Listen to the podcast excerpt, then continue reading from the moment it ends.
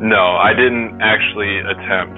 Um, I haven't gotten to that point, I guess. The courage, the strength that it takes to be open and honest about this. Instead of just, you know, blaming myself that he's not here anymore. Uh, I was prepared to shoot myself. Um, and I called my family um, to sort of say goodbye. To be honest, I was scared reaching out for help because I was like, this could totally ruin my career. Somebody to have a more proactive approach, and that he was coming to me to be that person. They found him, and he committed suicide. I just started screaming. I just felt responsible.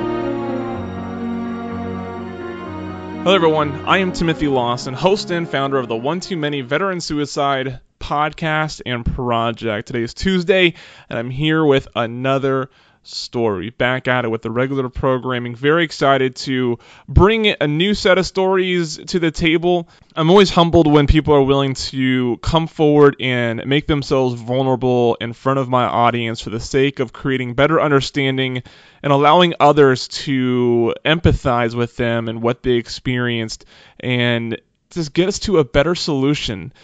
Today, before posting this, I have seen a lot of nonsense uh, in around Facebook and Twitter and the rest of the internet about veteran suicide and caring and a bunch of other stuff that I've already addressed, but I will uh, I'm going to address it again on Thursday in my momentary reflections. This week's story is from a Navy veteran who served in the law enforcement in the Navy and when he was in Italy had to respond to a suicide crisis. And this is a very interesting perspective on what it means to be on the law enforcement side, responding to such an event, and going through the experience of having to uh, having to do that response. And witnessing what has happened or what will happen uh, and all the other aspects of the event. Uh, you'll notice that my guest uh, chuckles a little bit as he talks about the the experience, and then uh, you know before before we before we identify that as being too insensitive, uh, you know, just remember that some people deal with crisis and um, and nervousness with with humor. And uh, later in the episode, um, you know, there's a little later in the episode he talks about how you know suicide about how committing suicide really impacts everybody around you, not just your immediate family, but the people you work with, the the law enforcement that has to respond to to your threats, to the the people in the hospital, and um, you know, it's just it's a lot of elements of a suicide that we haven't really talked about here on on the show yet, and um, I wanted to give him an opportunity to bring this to the table. And uh, you know, I I think that you know, insensitive or not, it's definitely things that are worth keeping into consideration when when talking about suicide prevention in response to suicide crisis. So, without further ado, here's my guest on the law enforcement perspective. Stay tuned after after the interview for my closing re- remarks. Uh, so I was stationed in Naples, Italy, at uh, and it's naval naval support activity NSA uh, Naples in southern Italy, and uh, I was at our Gricignano base, which is where the housing and the it's the community where the Navy Exchange and the commissary is, and all the other cool things like that. Well, it was around 11:30, and an Italian ambulance came on base, which I have never seen in my entire life of living there. So me and my partner, uh, I won't say his name because I don't know who might hear this, but uh, we'll call him Bob. And me and Bob were like, why is there an Italian ambulance coming off base onto base? That doesn't make sense. So I was like, either A, somebody got into a motorcycle crash and he's a citizen of the United States and the Carabinieri is bringing him on board, or somebody got hurt as an Italian on installation and now they're going to an Italian hospital. Well, we had a police escort that was set up and the ambulance came in, police escort took them over to the hospital because they're not authorized people onto the base, so we had to escort them over there. That was cool. Okay, easy. So then we're getting off post. We go inside our precinct, which is literally right next to the front gate. We go in there. Two minutes later, we're heading back out the same door we came in because we got a call about an attempted suicide. We had no idea what was going on. Wonderful dispatchers in that cute little dispatch box had no clue what was going on, even though that they were the ones that were on the phone with the person. They didn't get any information whether the guy was using a weapon, like a gun or a knife, a sword, nothing. Whether he just had his bare hands. So we rushed over to where his apartment was, and then my supervisor told us, "Okay, wait out here. I'm gonna go up there, see what's going on, figure some shit out. I'm gonna call you uh, if I need you guys." So, like five or ten minutes later, he goes over the radio and he says, "Hey, I need somebody to come up here." And even though I'm in the Navy with that Marine Corps mentality, you know, as MAs, that's what we're we're taught. We're taught that Marine Corps mentality. We just do shit. Like if Yeah. if if there's a shitty situation, you just can do it. So Yeah. before the guy could even radio up, before he could even Roger up on our radio, I was already at the door. Because that that's how fast it was. I opened up our police the police car door and ran across the street, which is not that far, but still. Like I was there before he could even Roger up. So I'm going up this fucking staircase of this apartment building and I get to the third floor and he's like, Oh no, we're up we're up on the top floor. I'm like, Oh, okay, sweet. I've already gone up four floors, now I have to go up the fifth. Great. So I go upstairs and there's a puddle of blood seeping through and it's on the left side. Like half of the door there was blood seeping out about six inches. And the guy that had called it in was the neighbor across the way, which was like 10 yards, maybe not even that far. And he was just like, oh, it's been like that for three hours. And we just looked at him like, and you didn't even consider the fact that maybe I should call the police or knock on the door, see what's going on. I mean, there's a red liquid coming under the door. Right. You didn't even consider, huh, maybe I should, uh, Report know, this. check check up on a shipmate. Oh, Yeah. you uh you dropped a bottle of wine and now it exploded all over the house. Cool. Just wanted to make sure you were safe. Nah, you didn't even do that.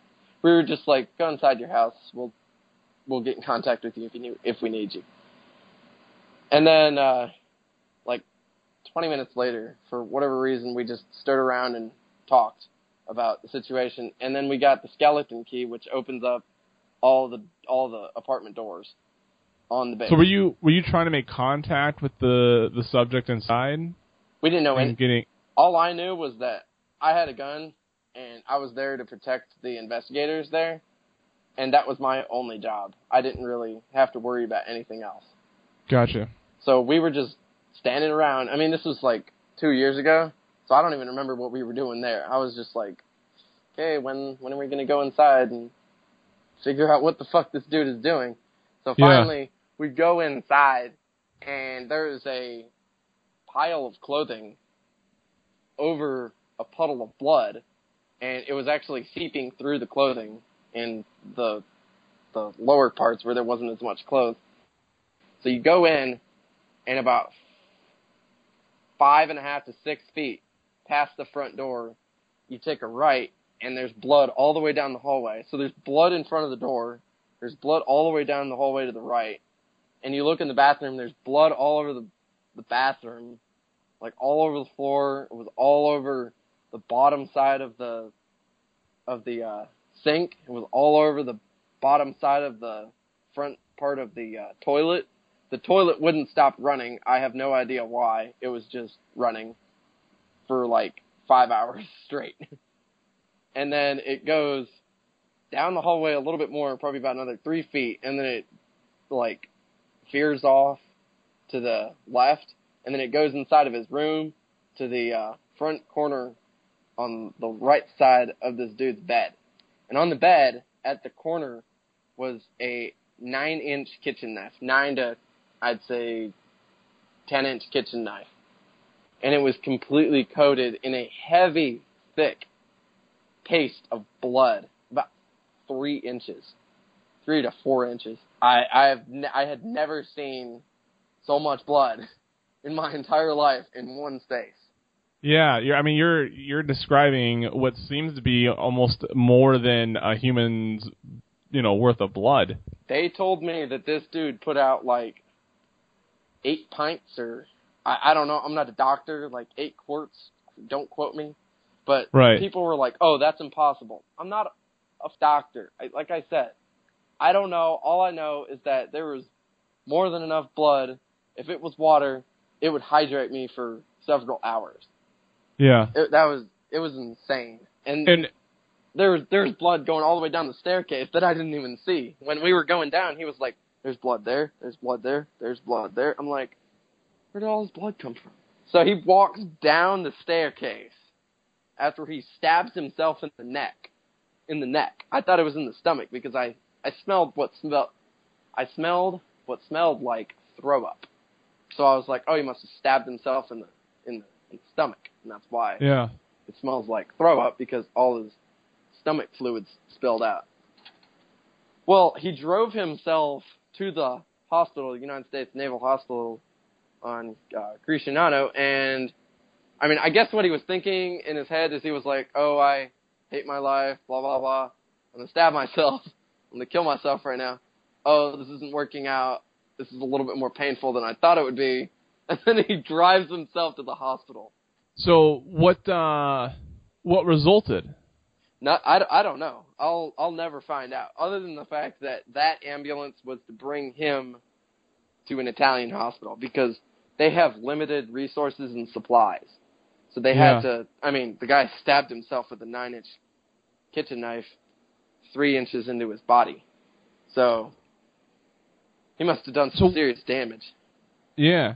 So what did, what did that I mean, how did how did that affect you at all? Re- responding to something like that and seeing that much blood and knowing that uh, you know, a, a, a shipmate, you know, inflicted that on themselves. Oh, it was terrible for like a month and a half. Like for six months, I didn't do anything. I didn't carry a gun for six months. But for a month and a half, it was just like I seriously had PTSD for like I swear to God, six months. Wow. What and like how did how did the how did the the base or the unit respond to this? Like, was there what occurred afterwards inside the inside the unit or the base? Like, how did my my supervisors help me? Yeah, or like you know, was there any? so you so you don't know if he survived or not, huh? No, I mean he could have died at the Italian hospital. Yeah, interesting. He had a top secret security clearance, so we were really worried about that. Yeah, There's a guy that just had to kill himself, and he, he has highly, highly, highly classified information, top secret security clearance. right. He was in IT too, so in the he's in the computer field. Yeah. So how, how did that? Um, yeah, I mean, how did yeah, how did your supervisors respond to? I mean, were you were you acting any differently, or were you just sort of uh, just in a couple month long shock? Well, at first I was like, like we we did everything. It was like it lasted like three three hours, three and a half hours, something like that. And then uh like I got back to our precinct and I, and they were like, "Are you all right? Are you good?" And I'm like, "Yeah, man, I'm cool, cool." And then we go back out to our post where we initially started this whole entourage, and I that was the end of it. From there, I was just like, I can't can't do this anymore. And so I, I told my the guy that I was on post with, I said, "Hey man, I can't do this anymore. I gotta get the fuck out of here." And he was like, "All right, cool. I'll, I'll call one of the first classes." So he came out there, uh, got me in as fast as possible. I downloaded because I had a gun on me. I still I still had a gun, and uh, so they downloaded me, and then I sat there, and the duty chaplain he came and talked to me. Was it um? Is this the was that the only time you'd ever encountered something like that? Something that bad, that violent. Yeah, I mean, how do you have you responded to suicides on base in other scenarios? No, that was that was by far the worst. definitely the worst thing that I've. I mean, I I don't I couldn't by far say that it wasn't like like not bad. It was just like I've I've seen so many stupid situations. Like of course it, you know, somebody that's you know of whatever rank they want to say they're higher rank, and they think they're badass, and you know that. But I mean that's that's simple. Like we tell them to fuck off and have a nice day, and I mean that's it. Right. That that's so that's ninety how percent. many, so you said this was two years ago, right? 2013. Okay. Yeah. So how did how did how did your mind because obviously because so this happened whilst the crisis of veteran suicide is almost highlighted at its peak. So how did how did that make you like mentally respond to what you saw, knowing that service members are are struggling with this with mental and emotional health issues, and you had the firsthand sort of you know see the aftermath of what that can do. Well, I didn't actually know that it was at uh its peak at that time period, but like all I knew was okay, this dude's trying to commit suicide. We have no idea what he has in there, whether it's a firearm or a knife, because we've caught people with guns over there. They get them in the shipment. They don't check the shipments, and then they get them on the base. So I mean, we've we've caught people with guns. That's not that's not unheard of. So he could have easily had a weapon in that in that house too. I'll never find out. But I had a guy in front of me who was completely unarmed, and that that's really stupid. Like Yeah. he's he was arrogant for doing that. Like he thought because oh I'm CID I can be the first to walk in. Shit. If I was in his position, I would have looked at me and I would have said, "You're up, buddy. You're up first. You're the one that has Yeah. the gun. I ain't going in there first. I let him walk in front of me. I mean, I don't know what your emotional, you know, health is like, but has this has this uh, event changed the way that you look at your own emotional and, and mental health? I mean, not mine, but like if anybody ever asks me or tries to like doubt what I've done, I look at them and say, "You don't even want to know the one particular incident that I've had to deal with." And I hope nobody would ever have to respond to some shit like that. Cuz that is all that's just completely off the chain. That's just You said you said it lasted almost six months. Is there anything that sort of made that go away, or that that started making you feel better about it? Well, they downloaded me six months. Uh, just because like, like I went out to a particular post and then all of a sudden she started seeing that like I was finding all these people that were so she was like, you can, you can just hang out there for a little while. I was like, alright. I don't see that as a problem. But I was kind of mentally fucked up and I had to do it like kind of on my own, and that was for like a month and a half. That was So, uh, so, okay, so, so that personal month and a half, was there anything specific that that helped you sort of come to terms with what you saw, or it just sort of dissipated? well, uh, kind of both, and probably what helped me was the reason that it just kind of dissipated because I had a dog. I had a golden Nova Scotia duck tolling retriever. Uh, her name was Bella. I found her on the street, picked her up, free dog. we found her on base, took her in, and uh, she was friendly, so she was. It was kind of nice to have her around. And you and, and you think that her presence was therapeutic? Yeah, I I'm pretty sure I had her. I think I did.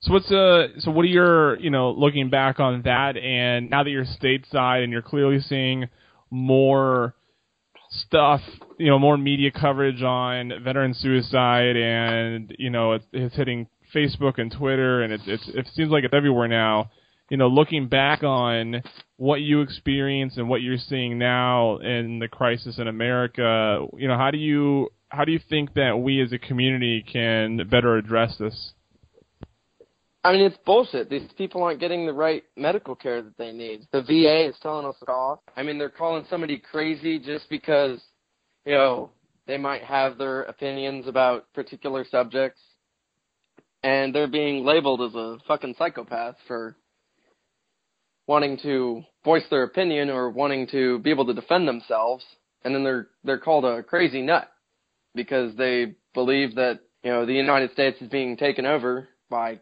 crazy, and then they're being labeled as a nut just because they know the truth.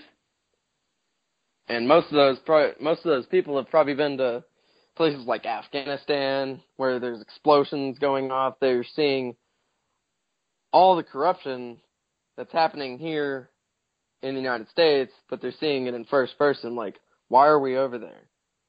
For humanitarian reasons? So we just take these boats and go over there and give everybody food? Like, they're seeing what's actually going on. Like, who are these airstrikes directed at? Like, why, not me personally, but like, why do I have to go over there and kill innocent people? Or do whatever the hell they have to do over there? Like, why do we have to do that? John, a lot of times when I have a guest on, um, you know, on the, talking about suicide in the veteran space and in the military and stuff, um, you know, they they come forward ready to tell a story, and uh, sometimes, you know, I want to make sure that anything that you were hoping to say or wanting to say, whatever message uh, or any opinion points you want to make it get made. Is there anything else that you want to throw out there that we haven't covered yet? like it really isn't worth it. It's it's not it's not okay. Whatever they're feeling, it's not okay to stab yourself in the neck or to shoot yourself in the side of the head. Because if they die on the spot or like 3 hours later in the hospital, that's only like a tiny tiny tiny tip of the massive iceberg that this thing is going to turn into. Because now you're putting law enforcement into an incredibly hazardous situation. You're somebody has re- you or somebody else has reported that you're trying to kill yourself. And so now law enforcement has to go in there with whatever equipment they have, using whatever tactics they learned, and they have no idea what you're doing. It it may be a completely vacant house, or you this person could be standing behind the door with a 12 gauge shotgun, ready to clear the entire hallway of whoever's standing in it. And then after they get the house cleared, now the people at the hospital have to deal with this kid that stabbed himself in the neck, and then NCIS or CID they have to do their their investigation, and then now housing has to go in and they probably had to replace they had to replace every single tile in that place. They probably had to sand the walls, they had to sanitize the every inch of the drywall, paint the whole place. I mean that's like twenty thousand dollars of work because every inch of that flooring is marble. So I mean, it's it's not just about money, but like it's all about time. This person commits suicide, and now you're creating a major issue with for hundreds of other people. Not to say that they're a burden, but like because somebody didn't want to go get help, now you're kind of residing as a burden because somebody wanted to stab themselves in the in the neck and they didn't want to at least try to get help. I mean, like I said, I don't mean to to the people that are like feeling the emotions at the time, they might feel that that's kind of disrespecting their emotional situation, but after they get out of that situation, it's going to make a lot more sense. And they're going to feel like a hundred times better. Like, now my family doesn't have to deal with the fact that, you know, I did what I did and now I'm feeling great. So somebody out there is probably going to be like, "Oh, that was rude." Well, maybe it is, but I don't know. Maybe maybe it's not. Maybe the help is there, and you just need to ask for it. Everybody has, uh, you know, there's there's definitely many ways to look at the the situation. John, I, I appreciate you uh, coming on and, and and talk to me and sharing that story. And um, you know, I'm, I'm sure there's going to be people that uh, I'm sure there's going to be people that uh, you know it's it's I think people are going to feel uncomfortable about that way of looking at it, but I think that there's definitely some truth there and people understand. And that's just coming from like the law enforcement side of it. I mean, I could have been I could have been killed. I I didn't know what was going on in there. I mean, it's it's just like when the Marines the recon force goes in, they have no idea what's on the other side of that those front Yeah. lines. So I, I mean, once that door opened, I was like, is this dude on the other side of this wall and he's going to try to kill us? It's an I mean, interesting way of looking at it. So people need to put themselves in that position. Like, are are you gonna be walking down this hallway and somebody's going to come out and point a gun at your face. I mean, we we literally had no information, so that was relatively scary. I just didn't I wasn't able to think of it like that like So I think we can all understand uh, the perspective that my guest has on responding to a suicide, and I think we can all respect, uh, you know, what he had, what he went through, what he witnessed, and how it affected him, and uh, how he looks back and and views suicide responses in general. Uh, I want to thank everybody for taking the time to listen. I'll be back on Thursday with momentary reflections. I will be addressing a picture that has been floating around uh, the internet and, and social media of a gentleman holding signs comparing uh, veteran suicide to the death of the lion in Africa. So, uh, stay tuned for that. Be sure to go to one too many project.com. O N E, the number two many project.com to listen to more of our episodes and to check out my TEDx talk on suicide prevention. Thank you so much for listening. See you Thursday. Wow, another great episode. I'm so honored to be able to share these stories. A lot of people ask me how they can get involved and what they can do to support the project. The best way to support is to either contribute a story that you may have regarding veteran suicide, or whether your own or someone else's, or to subscribe to the show in iTunes or visit the website one-too-many-project.com and share the episodes that you think have the most powerful stories so others can learn from them. Thank you for your time and thank you for your support.